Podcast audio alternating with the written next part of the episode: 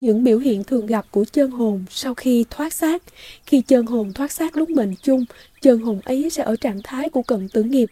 Lúc sắp dứt hơi như là đau đớn, vướng chấp những khát vọng chưa hoàn thành, vướng chấp những thói quen vẫn thường làm, chấp vào thân thể mình đã sống hết kiếp hiện thế, chân hồn sẽ thể hiện hình dạng đúng y như hình ảnh của thân xác giả hợp, nơi thế gian lúc xác thân ấy còn sống.